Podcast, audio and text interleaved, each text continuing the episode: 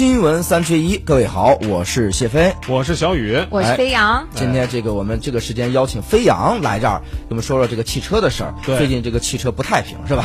不是，还挺好，都挺好啊。行业内的新闻比较多。哎，这个这个先来来段口播。哎，我们私家车九九九这个同好会成立了，是吧？健身达人、美妆大咖、大咖、宠物铲屎官都可以加入我们。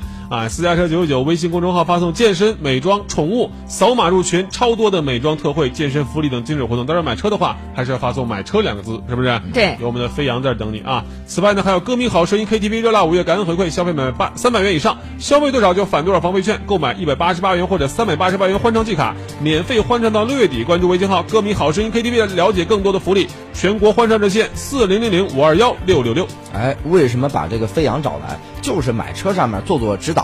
嗯，这个买车交流一下，哎，买车找飞扬，在微信上回复买车是吧？对，哎，就就可以进群。为这是这是确实得进群才能买车呀？为什么呢？因为现在这个买车的这个门道太多了。刚才这个广告的时候还在聊，是国六马上来，咱上次节目也聊，国六马上出台出台，国五车呢纷纷降价。哎，这个小雨刚才汇报一下刚才的研究成果，这能往外说吗？怎么着？网上盛传优惠的事儿啊，就是啊是这样的，因为就是我们再来说一下，因为很多听这个新的听众，我们做一个解释，就确实是国五车，你在七月一号以前你买，就你可能来不及上牌嘛，就他以你的发票开具日期为准，你比如说我是六月三十号晚上，就下午把票开出来了，嗯、那么七月一号以后你再去办这个上牌手续来得及，它会延长到八月一号。但比如说你是七月一号以后你再开票再买车，不好意思不行了。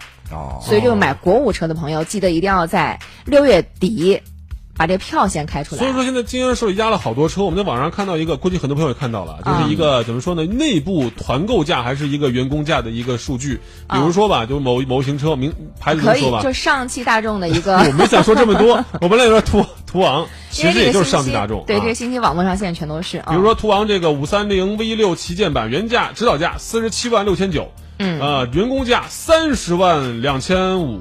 在到手价就变成了二十六万八千五，这折扣幅度达到了一半，差不多。对，就基本上哈、啊，就现在甩卖，对，就五折狂甩，就大家就网络上很多这样的词儿。真的是，哦、虽然买房现在已经过去这个劲儿了，买车这是好时候啊，朋友们。对啊，囤车，然后自己开一个什么共享汽车的，不是这就租售平台，这有点大。你这共享汽车的这个个个人乘用车不是一个标准、哎。你说不定啊，说不定我光靠这个收购这个国五车。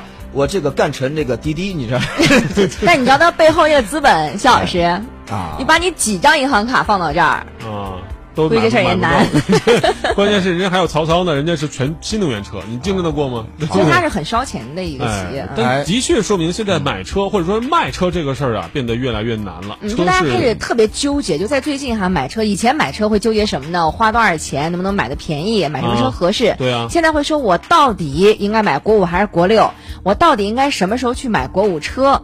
而且这个关于今年四月份吧，你看汽车中就销量应该是整个呃，根据这个全国乘联会的一个数据，乘用车联合会啊，啊、哦，四月零售量同比下跌了百分之十八。对，而豪华品牌的库存和自主品牌库存都在上升，豪华品牌库存尤其严重，一个月上一共是上升了九点一个百分点。嗯，库存上升，换句话说，那不就是卖不动了？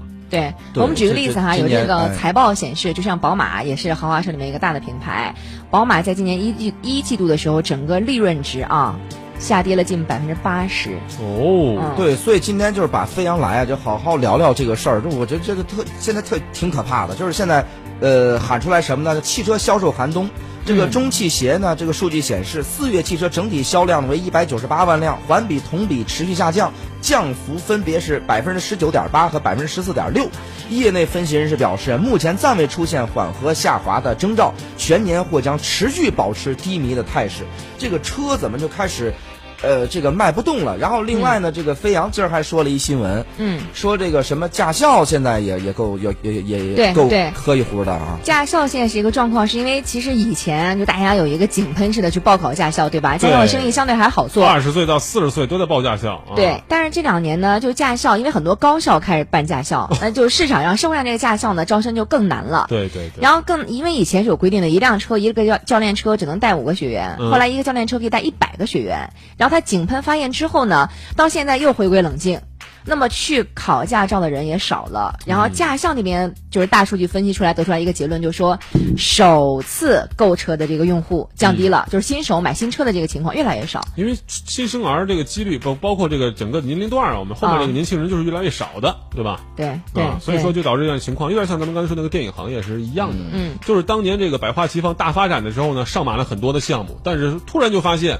这个人流量或者说是上课量并不没有达到之前的一个预期。那现在这个这个这个汽车销量啊，整体的甭管是你你的一一第一辆车还是第二辆车，嗯、你的现在整体就是低迷。嗯、那这是什么原因造成的呢？那比如说有一种，那就是说这个呃，现在车车辆保有量，它现在开始比较就是到了一个哎累积够了一个量了，到了天花板了。嗯，就是人人家里边都不止一辆车了。这个时候你再换车或者新买车的这个欲望在减少。对，这是一种。那么还有一种呢，可能是不是也跟这个现在目前这个关税，大家也在观望，嗯、就说最近的关税也不是太稳定，嗯、是不是等到、嗯嗯嗯、是不是有可能将来哎再便宜点儿？那等等，包括说就是包括跟新能源的这个这个政策，是不是要也要也在观望，或者是什么都会有，或者是兜里边确实空空。嗯比脸还干净啊，都会有。首先一个可能就是说你个人的这个经济，因为之前我们还在聊嘛，说比如说前一阵子因为这个房价的一些调整，可能很多人的相当一部分资金支付在这个房价上，对，那么就导致说我手里没有更多的闲钱，我买不了车，这是一种。嗯嗯、然后另外有一种就是说这个买车的这个路径也在变化，比如以前我买车我只能去 四 S 店，那现在我可能从以前买新车，我过多到买二手车也越来越成熟，而且包括像平衡平行进口车也越来越多。嗯所以说你买车的这个渠道多了以后，那么在正规我们就盘算这个乘联会给的数据，它是从从这个厂家的这个生产数据给出的嘛，包括你的上牌量有一个对比的分析。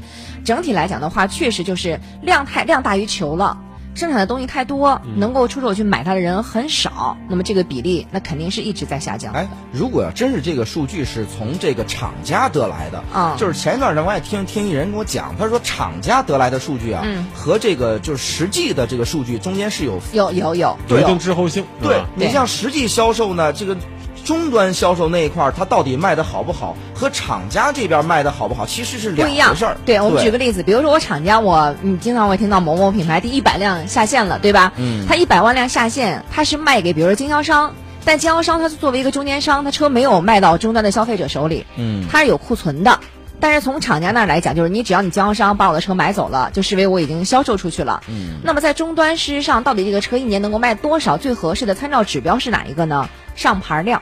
哎，就只有你上了牌之后，证明你的这个车在市场正式流通起来了。那现在的这个上牌量的来看，哦、到底是这个平稳上升还是下降？嗯、肯定是之后的嘛。也啊、呃，也是比如说厂家对厂家会说，我卖了一百万，那么事实上在路上跑的可能上牌的只有七十或八十万。